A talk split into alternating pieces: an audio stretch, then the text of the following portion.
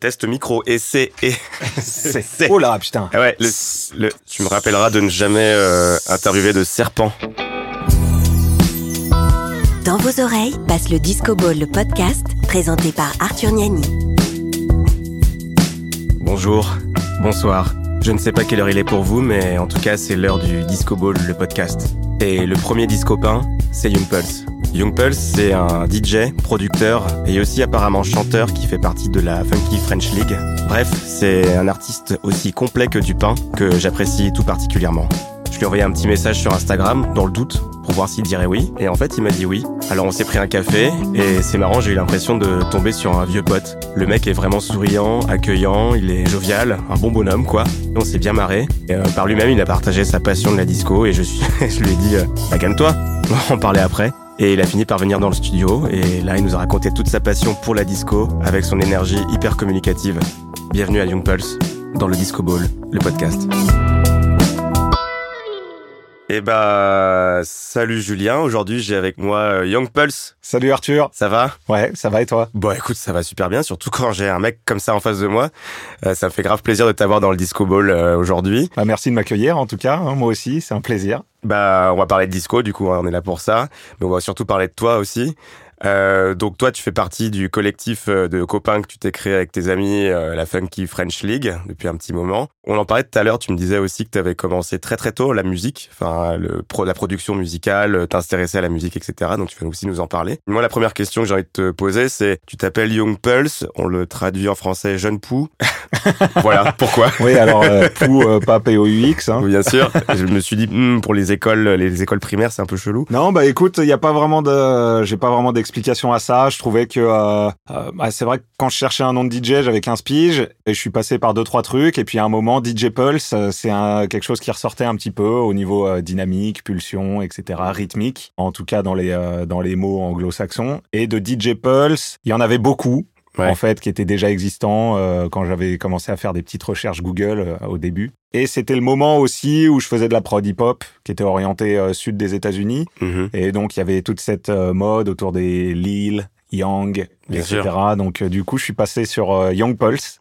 pour pas avoir juste DJ Pulse. Et, et voilà. Donc, Young Pulse depuis. Et donc Young Pulse c'était avec nous, donc rien à voir avec euh, Head and Shoulders, euh, jeune pou. Tu me parlais de, euh, de tu, tes débuts à 15 ans. Est-ce que tu peux me parler un peu justement de comment ça a commencé pour toi, tout ton intérêt pour la, la, la disco, toute l'histoire que tu as eue avec ce, ce, style de musique, comment tu as commencé à être DJ finalement? C'est quoi, c'est quoi ton histoire? Bah en fait, déjà le, la musique disco et funk, c'est quelque chose que j'écoutais quand j'étais jeune. Euh, vraiment petit garçon quoi. Euh, donc euh, tout j'étais baigné à Michael à Earth Wind on Fire Cool and the Gang et Sylvester beaucoup aussi. Mhm.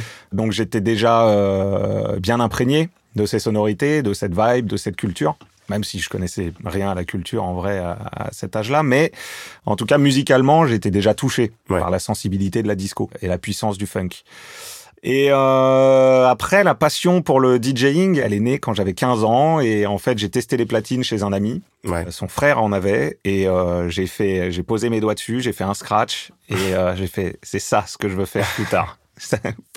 ouais. et, euh, et, du coup, j'ai mis toutes mes petites économies euh, que j'avais pour acheter une paire vraiment d'occasion euh, de platine tu te rappelles du euh, modèle ou pas? Ouais, c'était des PT 2002 de Gemini. Voilà. Là, je me rappellerai toute ma vie. Je les ai tellement poncés. Bah ouais. Jusqu'à ce que je puisse m'acheter des Technics. Euh, donc ouais, PT 2002. J'avais une table de mix Gemini aussi, qui était vraiment un truc, euh, un truc pas ouf. Mais en tout cas, la passion était née. Et euh, avec les scuds que j'avais de famille, euh, donc tous les trucs, euh, les classiques funk, disco et tout, j'ai commencé à mixer avec ça. Okay. Donc les Hamilton Bohannon, les Grand Master Flash, les Tom Tom Club, Chic, Sister Sledge évidemment dans la continuité, puis quelques Sylvester, War, voilà. Tout ça c'était les, les, les scuds que j'avais quand j'ai commencé à mixer. Donc mhm. vraiment avec la la technicité qui s'apprend, euh, tu vois, à suivre euh, vraiment au pitch, euh, vu qu'à l'époque c'était pas quantisé comme aujourd'hui, c'était pas c'était pas des musiques enregistrées au, au, métronome ou au clic, enfin si mais euh, moins. donc donc ça bouge quoi.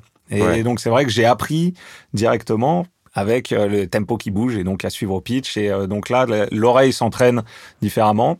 Et, et puis voilà, donc j'ai geeké comme un fou parce que j'étais tout seul euh, j'avais pas vraiment de copains à cette époque-là. Euh, il y avait pas de, j'avais pas de communauté à 15 piges de gens autour de moi, euh, des copains de classe qui étaient fans de platine, fans de scud et, et, fans de disco ou quoi, tu vois. Donc, donc j'étais le seul à geeker de mon côté. Dès que je rentrais à la maison, c'était, je mixais. Je mixais les mêmes tracks et j'étais là et je dansais et, voilà. Donc, donc en fait, ouais, ça a été une grosse passion jusqu'à ce que après, je rencontre aussi d'autres personnes passionnées. Mais ça, c'était un petit peu plus tard. Ok. Et tu me disais que tu avais commencé aussi à produire euh, des sons plutôt hip-hop, euh, rap, on en parlait tout à l'heure, et euh, le fait que c'est pas mal infusé aussi sur la disco, en fait, enfin que toi, ta, connaissance sur la disco est aussi partie grâce à ça entre guillemets parce que alors pour moi quand j'ai commencé à produire il y avait plus vraiment de lien avec la disco parce que j'ai produit du hip-hop euh, direct, mais qui n'était pas forcément samplé. D'accord. Mais en gros, c'est euh, quand j'avais 16 ans, j'ai eu un premier logiciel de prod qui s'appelait Reason. Et, euh, et, pareil, j'ai geeké, je suis tombé fan absolu du fait de pouvoir créer ta musique, ouais. et qui pour moi était quelque chose d'inconnu. Euh, jusque-là, j'avais pas de copains non plus qui faisaient ça. Personne m'a guidé. Il y avait pas de tuto. Il y avait pas donc euh, donc voilà. Pareil du geeking.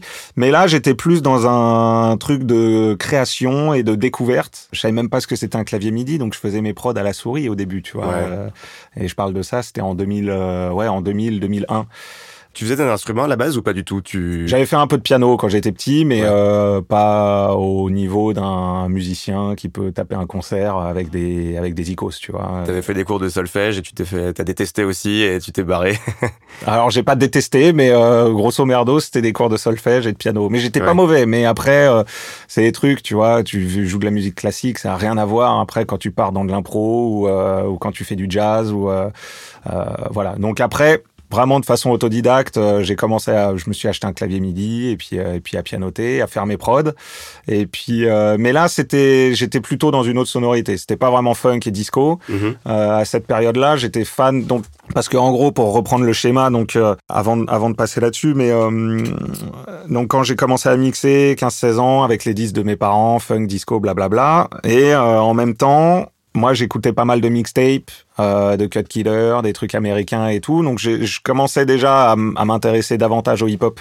Et donc, les premiers disques que j'ai commencé à acheter, c'était plutôt des disques de rap américain. Ouais. Quand j'avais, en tout cas, mes disques à moi, pas ceux que j'avais récupérés de famille, mais mes disques, c'était des trucs de rap américain. Donc, naturellement, quand j'ai commencé à faire de la prod, c'était dans une optique de prod à l'américaine, tu vois. Euh, moi, j'étais vraiment influencé par le sud des États-Unis. Euh, j'étais vraiment un gros fan de Dirty South et de Crunk. D'ailleurs, j'ai eu un groupe en France après où on, on avait tous la même passion pour ces sonorités du Sud. Euh, donc j'ai eu un groupe qui s'appelait So Fresh Squad. Mhm. Et donc j'étais le beatmaker, euh, un son, euh, enfin tout ce qui était autour et DJ aussi sur scène. T'étais le mec derrière euh, qui levait le bras et qui. Euh, Exactement. J'étais le Babtou derrière, euh, au platine, avec du quadruple XL, les, la chaîne, vraiment le, le style, tu Toute vois. la panoplie, quoi. Ouais, ouais, ouais, mais c'était, ça allait avec ce qu'on aimait, tu vois, et on, on, vivait cette culture en étant nous en France, tu vois. Donc c'était super. Et donc du coup, c'était quand j'ai fait de la prod au départ, c'était pas vraiment influencé par le funk et la disco. Ouais. C'était vraiment d'autres sonorités. Voilà, juste pour rejoindre sur le truc. Donc, mhm. euh, mais après, effectivement, hein, le, le, la legacy du funk et de la disco dans le hip-hop et la house music, ça c'est euh, c'est indéniable. mais en tout cas, c'est pas c'est pas ça qui m'a motivé dans la production. Ok. Bah qu'est-ce qui t'a motivé du coup alors? Ah bah je suis tombé, comme je disais, hein, euh, je suis je suis tombé euh, fan du fait de pouvoir créer. Ouais et de fait que c'est que c'est complètement euh, enfin tu peux t'exprimer à 100% et d'avoir un truc complètement libre aussi ouais. Euh. puis à une époque où euh, encore une fois comme je disais il y avait pas de tuto j'avais pas de copains. Donc ça, donc t'es libre avec toi-même et ton temps en fait tu vois et et tes capacités à apprendre des choses nouvelles sans avoir personne qui te guide. Ouais. Et, et du coup hum, donc as, après t'as continué à à faire tes petites sons, à faire tes productions avec tes copains. Euh, et comment ça s'est fait le début de la, de la Funky French League avec tes, avec tes autres copains du coup qui sont arrivés aussi? Enfin, ce crew que t'as créé, bah, tu me disais que c'était une sorte d'émulation que vous avez tous ensemble en jouant un peu. Euh. Ouais, alors ça, on s'est en fait, on faisait, on faisait déjà pas mal de soirées ensemble. Mhm. Euh, en tout cas, on était sur des, des plateaux communs. Ouais. Et, euh, et comme ça se passait bien, on a décidé de faire un crew. Voilà. Mais, mais en tout cas, ça, c'est encore bien après. Ouais parce qu'il y a aussi beaucoup de choses qui se sont passées, me concernant, euh, qui n'ont rien à voir avec Funky French League qui est arrivé plus tard. D'accord. Qu'est-ce qui s'est passé par exemple entre temps? Est-ce que tu as envie de nous parler un peu de, ce. Vas-y. Hein, ouais, parce que du coup, la, la, vie, elle, elle est belle. Bah oui. Il y, a, beaucoup de choses qui se passent au travers des années. Euh, mais non, j'ai eu des gros points déclencheurs aussi qui m'ont aidé à me, à, me repencher sur le funk et la disco, et notamment quand je suis parti m'installer à Washington DC euh, pour quelques années pour travailler avec un grand pianiste jazz américain qui s'appelle Marcus Johnson. Mm-hmm. Et en fait, euh, là-bas, le fait de bosser avec un, un, jazzman américain dans la communauté afro-américaine où il était très puissant, en tout cas sur Washington DC en termes de musique, ça m'a remis les pieds dans le funk et la disco.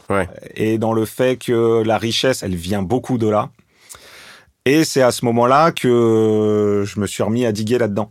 Et en même temps, c'est en étant à Washington DC que je suis tombé amoureux de la house music. Mm-hmm. Et où je me suis dit, en fait, j'avais pas compris ce que c'était la house. Et euh, je me suis retrouvé dans un club un soir tout seul.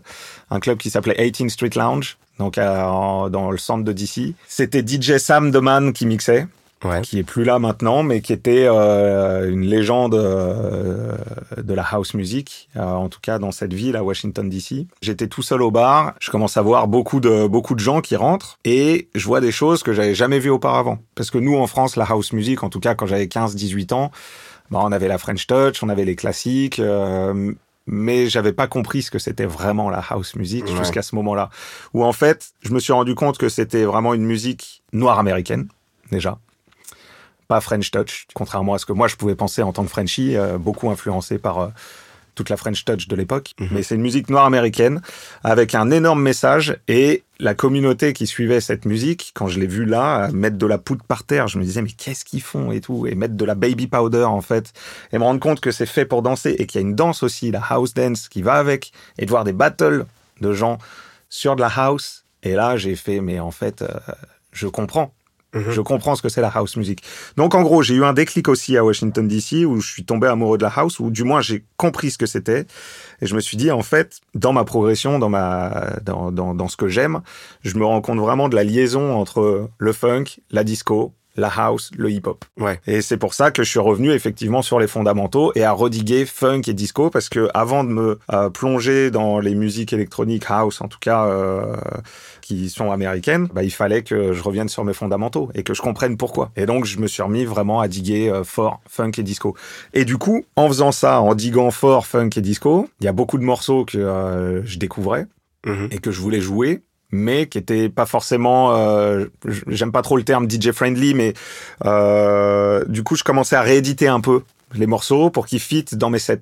Ouais. donc en rajoutant des parties que j'aimais bien ou que je préférais en raccourcissant ou en retirant des parties qui étaient moins bien en tout cas qui étaient bien pour l'époque mais qui sont moins bien aujourd'hui ou qui amènent ailleurs dans le morceau. Il y a beaucoup de morceaux où parfois tu as des parties un peu un peu plus cheesy un peu plus gnangnang donc ça, je commençais déjà à, flirter avec les édits à ce moment-là. Et puis, euh, et puis en fait, petit à petit, euh, commencer à faire des réarrangements par-dessus.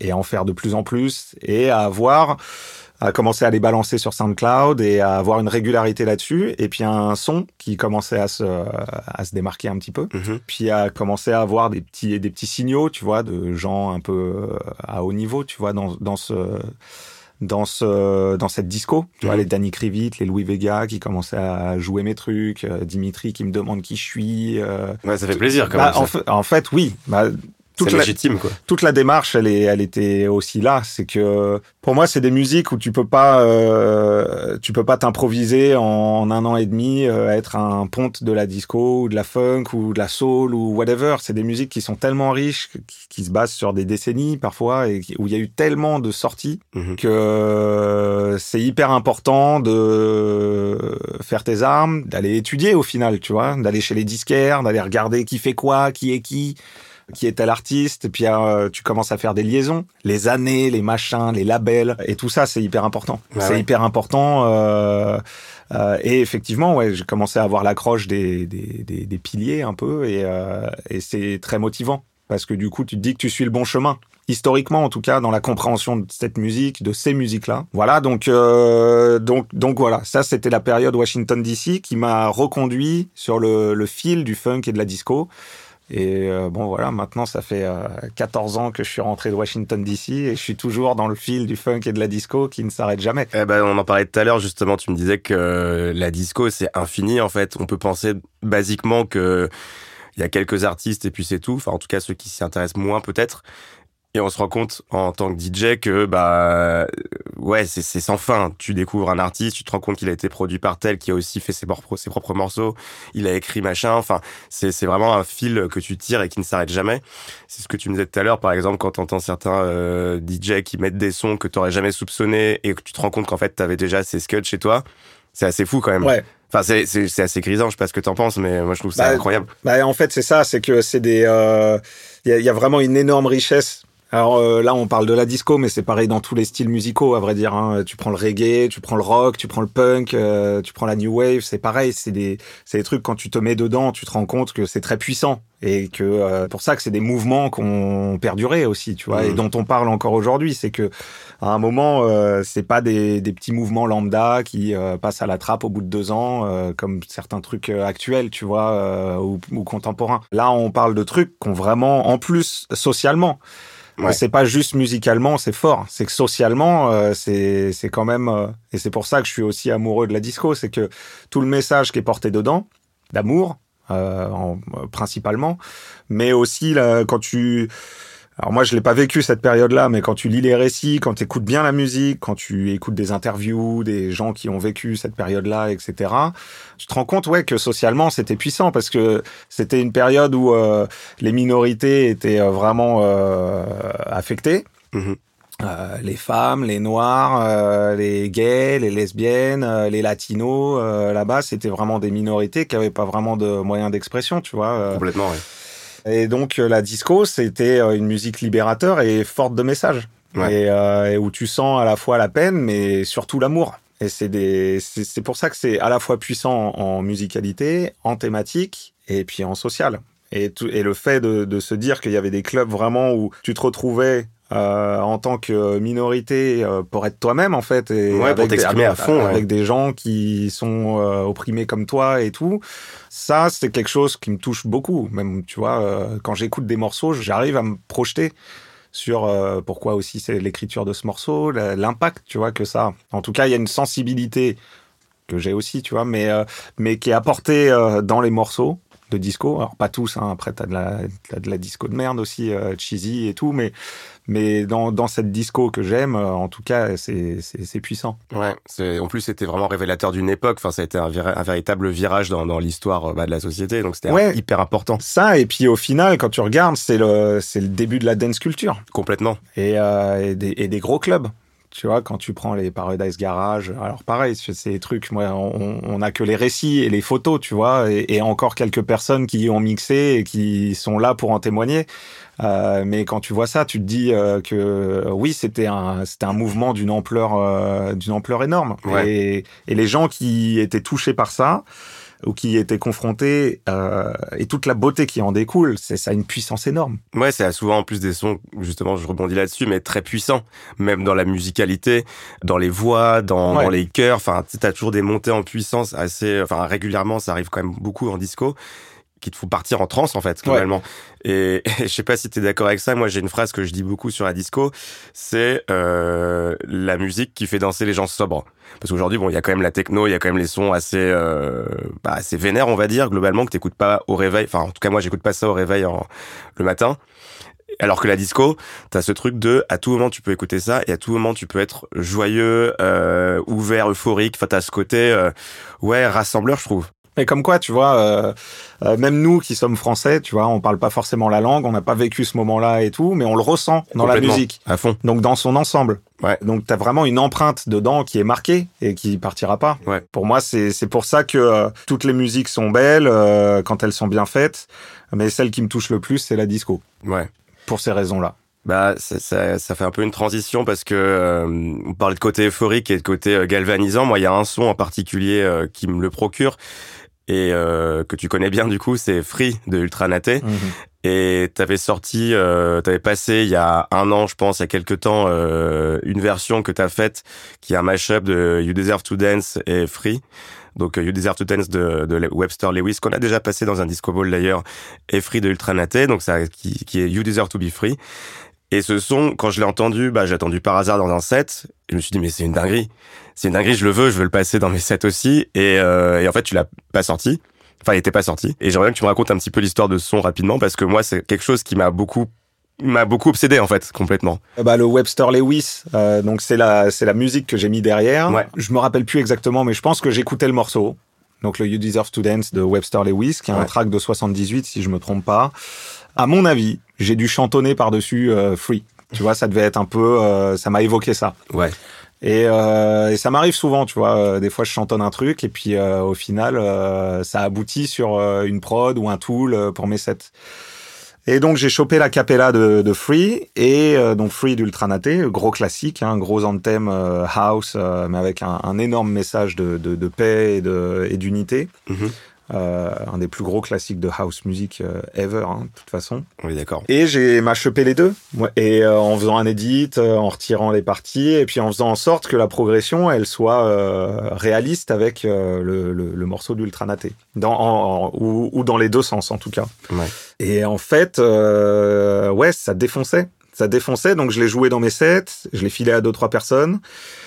Et il y avait de la demande, et mais en même temps, j'ai pas réussi à avoir les droits pour euh, sortir en l'état mhm. euh, le mashup euh, ou le remix. Euh, euh, donc j'ai pas réussi à avoir les droits d'Ultranaté. J'ai demandé quand même au label. Bah apparemment c'est un peu le holy grail des tracks de house. Donc c'est un peu les morceaux intouchables. ou en tout cas qui sont tellement forts et tellement légendaires qu'ils les remixent pas, sauf si c'est de leur gré. Donc en l'occurrence, ils trouvaient ça très bien, mais pas pour en faire une sortie officielle. Ok.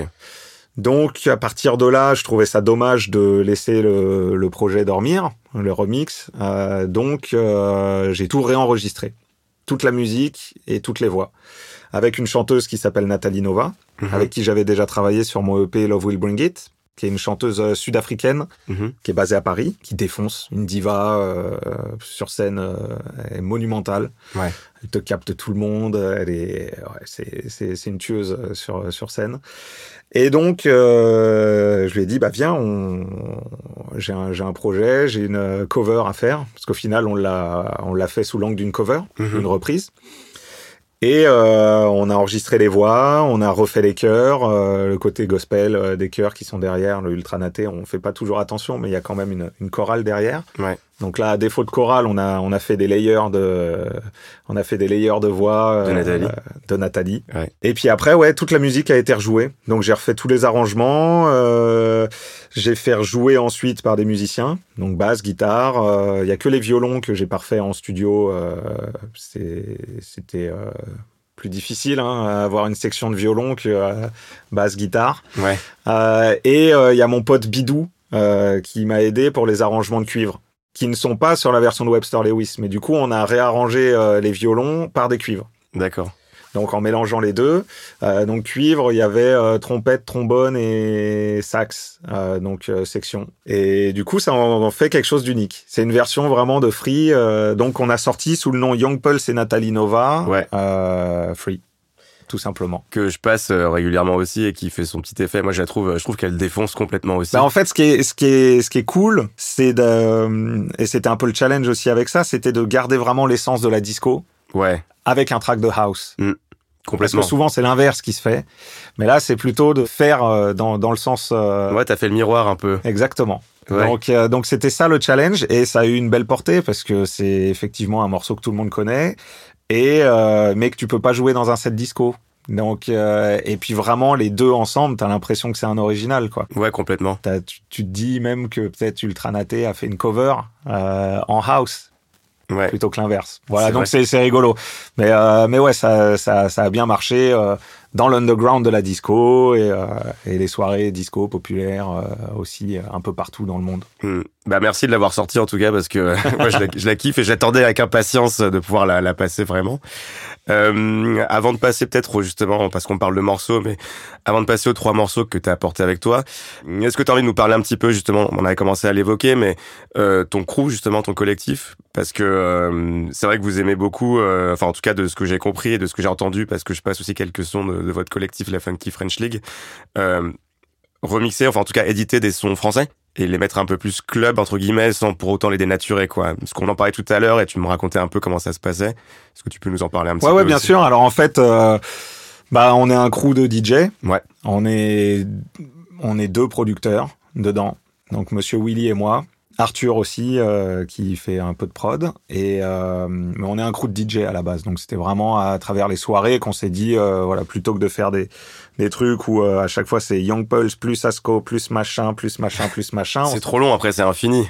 Ouais, c'est rigolo, mais fiche, elle fait, c'est une A3 quoi. C'était cohérent de, de faire une entité pour Mm. nos soirées au départ. Et après, bah, euh, en fait, moi j'ai fait un remix de Bernard Song, qui est un morceau de Véronique Sanson, qu'elle avait enregistré euh, aux États-Unis Ouais. avec les gros icos de funk américains, Harvey Mason euh, à la batterie, euh, Ray Parker Jr. à la guitare. Donc gros album euh, vraiment funk dans le dans le dans les arrangements. Donc j'avais pas les pistes séparées, mais j'ai fait un rework comme euh, j'ai l'habitude de faire en rejouant par-dessus des patterns de drum, euh, la basse, les machins, etc. Rajouter des, des solos de synthé, faire des nouveaux breaks dans le morceau qui n'existe pas, retirer des parties un peu euh, un peu cheesy ou qui me plaisent pas forcément pour le jouer. Mhm. Euh, donc tout ça, c'est toujours dans une optique de pouvoir les jouer en club. C'est, ça peut être pour du listening pleasure, mais c'est principalement pour pouvoir le jouer dans des DJ sets. Ouais. Et donc j'ai sorti le Bernard Song, euh, Young Pulse euh, Rework, euh, Véronique Sanson, et le truc a buzzé. Ça Bah a ouais. été beaucoup relayé. Et dans la continuité, Warner, qui détient les droits de Véronique Sanson, a voulu le sortir officiellement. Donc là, du coup, on a eu une amorce avec Warner qui nous a sorti les pistes séparées de l'époque. Donc ils sont allés rechercher les bandes, euh, ils les ont numérisées et j'ai pu refaire le remix complet avec les pistes séparées et du coup faire un vrai mix Mhm. du remix et pas juste rajouter des tools par-dessus, Ouais. ce qui est parfois très difficile parce que tu rajoutes un kick, euh, bah ton layer, euh, euh, voilà, t'as des fréquences qui vont un peu, euh, Ça peut jurer un peu quoi. ah, et puis qui vont s'annuler, tu vois, t'as, tout- t'as toute une correction qui est pas forcément facile quand tu fais des réédits. Là où quand tu as les pistes séparées, là tu peux vraiment faire ton mix, creuser tes fréquences, machin, faire ressortir ce que tu as envie de faire ressortir de façon vraiment euh, séparée. Ouais. Donc le fait d'obtenir ça, ça a permis de sortir le remix officiel de Véronique Sanson, Bernard Song, euh, Young Pulse remix. Et plutôt que de faire un one shot, effectivement, on s'est dit euh, bah, pourquoi pas euh, aller plutôt euh, taper dans le catalogue, le back catalogue français de Warner, aller choper les morceaux un peu funky euh, des artistes euh, connus. Et donc c'est ce qu'on a fait. On a épluché vraiment tous les artistes de variété française euh, des années 70-80 très connus, parfois un petit peu moins, mais qui ont quand même fait des tubes. Et en sortant de ces tubes, aller trouver les petites pépites un peu funky Ouais. qui mériteraient de, de jeter une oreille un peu plus attentive. Et donc voilà, plutôt que de sortir juste le Bernard Song, on a suggéré de faire carrément une compile entière, ou de sortir en tout cas plein de tracks, remix de, euh, du catalogue, du back catalogue français de chez Warner. Je t'avoue que j'ai un petit faible pour On m'attend là-bas aussi. Ah bah c'est Ouais, c'est- c'est beau. c'est qu'on qu'on joue souvent avec mon pote, euh, mon pote Paul, euh, à qui je fais une dédicace d'ailleurs, et qui, qui est assez cool comme, comme son. Mais les- tous les autres sont très cool aussi, mais moi j'ai mon petit faible sur, euh, sur celui-là. Bah du coup on a sorti la compile euh, parce que tout ça ça a été un travail de longue haleine entre guillemets mais euh, mais ça nous a pris quatre ans à sortir la compile. Ah oui. Donc ça a été une succession de remix qu'on a sortis de façon indépendante à chaque fois euh, chez Warner. Euh, donc le Young Pulse remix, le Monsieur Willy remix, euh, le Woody Brown remix. euh, oui, j'ai oublié de mentionner Woody qui est aussi producteur dans le crew et qui est euh, qui fait partie de la Malka Family. Euh, voilà, donc euh, donc du coup on en a sorti plein qui ont permis derrière de faire la compilation avec des unreleased remix qu'on a rajouté aussi dedans. Donc en vinyle et en CD et tout ça sold out chez Warner. euh, C'était partout en France. euh, un peu avant l'été. Trop cool. Bah félicitations pour ça parce que Ah, c'est Ouais, ouais, super, super initiative. C'est des beaux projets. Donc Ouais. voilà. Donc voilà, avec le crew, en gros, on fait des soirées et on a ces projets euh, de. que vous continuez à faire, euh, que c'est encore. Ouais, ouais, ouais. Bah après, on sort aussi des édits. euh, on, est un label, euh, Mhm. donc on sort des tracks euh, d'artistes euh, divers et variés. Ok. Mais surtout euh, funk et disco. Quand je dis divers et variés, c'est pas forcément des. Pour le moment, c'est on est très in-house, tu vois. On est, euh, on sort des trucs. Donc, t'as eu le Young Pulse EP, t'as le Monsieur Willy Aïe Moana qui est sorti, euh, t'as Woody qui a sorti son Astro Love Club. Donc tout ça sous le label. Euh, mais après, on va signer d'autres artistes. euh, euh, tu vois, t'as Jay Murphy qu'on a signé, qui est le clavier de la Malka Family. Euh, t'as Wayata qui va sortir un truc sur le label aussi, euh, qui est un jeune producteur euh, boogie pop un peu, mhm. donc multi-instrumentiste, qui est très bon. dont je fais un remix aussi de son morceau. Donc voilà, on, on sort aussi des trucs de d'autres artistes, petit à petit.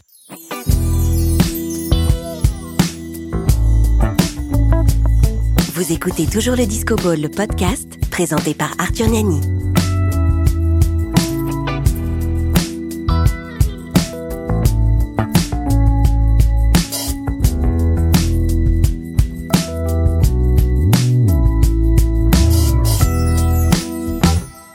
Parlant d'autres artistes, justement, on va parler du coup des morceaux que tu nous as apportés. D'ailleurs, pas forcément autres artistes, puisqu'il y a ton morceau, euh, notamment, euh, que tu as apporté dans ta besace, dans ton, dans ton sac à dos, euh, qui est sorti bah, le 17 novembre. Exactement. Comme on parle de disco, bah là, on est dans la disco moderne. Mm. Donc j'ai sorti chez Glitterbox, donc le label disco de Defected, mm-hmm. un gros label euh, ouais, c'est sérieux, hein. c'est très sérieux ça. Ouais, ouais, qui sort vraiment des, des gros tracks de disco moderne, new disco euh, à la frontière un peu house. Euh, ils m'ont demandé il y a quelques mois euh, de sortir quelque chose chez eux. Donc c'est ce morceau qui s'appelle Smooth Sweet Talker.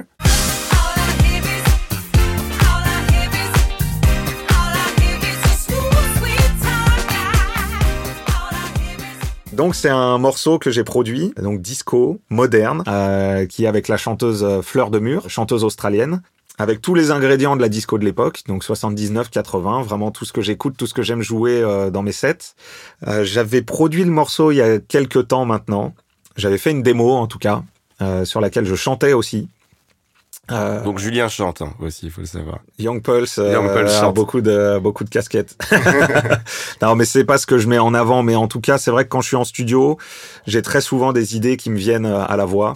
Euh, même que ce soit des guitares, des lignes de basse, donc je pose tout à la voix. Et là, en l'occurrence, donc j'avais posé une voix témoin qui était super et qu'on n'a pas gardée. Fleur est venue avec une autre approche qui défonce. Et euh, du coup, euh, elle a un côté un peu plus pop dans l'approche. Euh, et donc, ça en fait un morceau qui est assez détonnant parce que parce qu'il a, comme je disais, tous les codes de l'époque avec le, une modernité dans le son mhm. qui est plus proche de ce qui se fait aujourd'hui, sans rentrer dans des trucs euh, boomy de club, mais qui est très fidèle à l'époque, avec ce côté pop et euh, avec un côté organique aussi puisqu'il y a des musiciens euh, donc euh, basse euh, guitare qui sont joués par Jake Reeve qui est un producteur de Brooklyn qui était dans les studios. Donc on a enregistré ça chez Defected dans les studios où je suis allé à Londres en tout cas, on a enregistré la version finale chez Defected. Et donc voilà, ça s'appelle Smooth Sweet Talker. C'est euh, Young Pulse featuring Fleur de Mur. Et, euh, et voilà, c'est, euh, je suis très fier de ce morceau qui vient de sortir. bah, du coup, on va passer au deuxième morceau que tu nous as apporté. Ouais qui est, tu peut-être que tu en parlais avant ou que je dis le titre, tu veux l'introduire, comment tu veux qu'on procède? Ah bah écoute, on peut faire moitié-moitié. Vas-y, bah alors je te dis. Je te dis. Donc c'est de Ashford et Simpson. Exactement. Encore eux, c'est vraiment la base de la disco. Et, euh, et leur morceau Nobody Knows.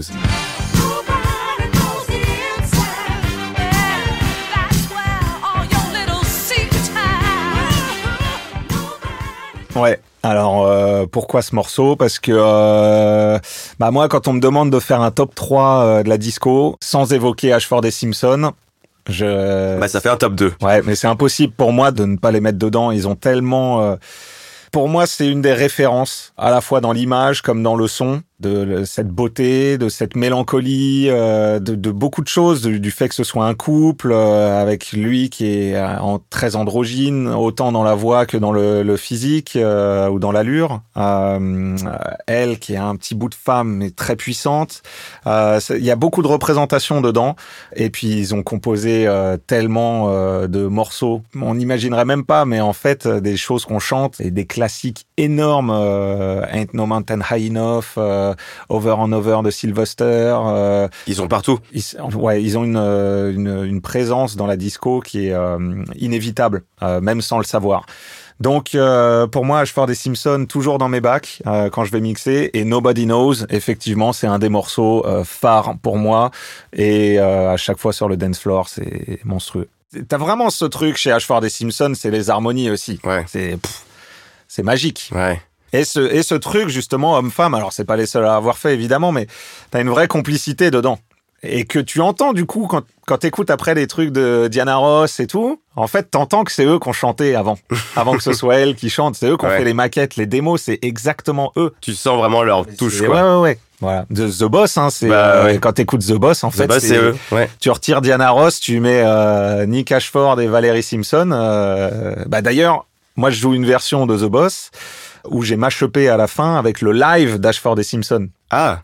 Et un live qui est extraordinaire, qui est carrément genre gospel full break, où euh, t'as que le piano et euh, lui qui parle d'abord. Ouais. Ensuite, ça monte en tension, ta ta ta ta ta, paf, ça s'arrête, rebreak, ouais.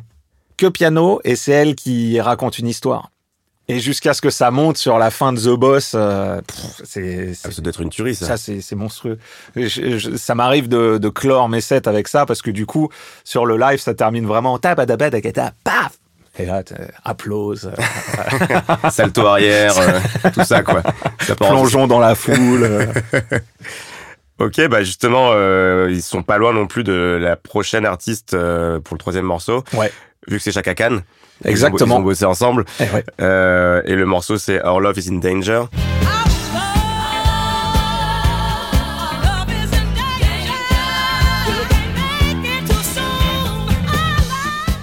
Que tu as édité Que j'ai édité. Alors, euh, bah, en fait, déjà, le morceau est fantastique, sans éditer, sans remasteriser ou quoi que ce soit. C'est vraiment un truc. Euh, moi, quand je l'ai découvert, c'est un des morceaux euh, de disco où vraiment j'ai eu le plus d'émotions, où j'ai versé des larmes euh, de façon euh, régulière quand je l'écoute. C'est des frissons. C'est il y a tellement de, de, puissance dedans déjà parce que c'est Chaka Khan, mais en plus de ça, l'arrangement Ashford et Simpson, une mélancolie énorme. Les chœurs derrière, c'est monstrueux. On a Luther Vandross, Cissy Houston, Whitney Houston. Euh, donc là, on a vraiment un truc, c'est un package euh, ouais, c'est énorme. Les, Avengers. c'est un peu ça. Et, euh, et après, oui, j'en ai fait un edit pour mes sets parce que le morceau, en fait, personne le joue vraiment. C'est un peu le, le, le, morceau qui est passé à la trappe dans l'album Naughty de Chaka Khan. C'est le dernier morceau de l'album. Il fait genre 3 minutes 30, un truc comme ça. Et du coup, pour moi, c'est un petit peu frustrant quand t'as un morceau qui est si bien, euh, qui fasse que 3 minutes 30. Donc du coup, je l'ai développé de façon à ce que, euh, en, en l'éditant, de façon à ce que le climax, il soit vraiment plus fort, qu'il y ait une, il y ait une tension vraiment qui, qui progresse. Et, euh, et pour arriver sur un, une, un, truc explosif sur la fin. Et puis Chaka Khan, c'est ouais. impressionnant. Mais effectivement, ça fait partie des morceaux qui sont euh, à la portée de tout le monde. Et ça, il y en a énormément hein, dans, le, dans la disco, mais comme dans tous les styles musicaux encore. Euh, mais des, des, des, morceaux où on s'est pas forcément attardé dessus parce que c'est le dernier de la face, parce que euh, dans l'album, il y en a d'autres qui sont plus connus ou euh, plus marquants. Mais pour moi, c'est celui-là qui est vraiment marquant de Chaka Khan, Our Love is in Danger. C'est notre amour est en danger, tu vois. Ouais. C'est une femme qui est...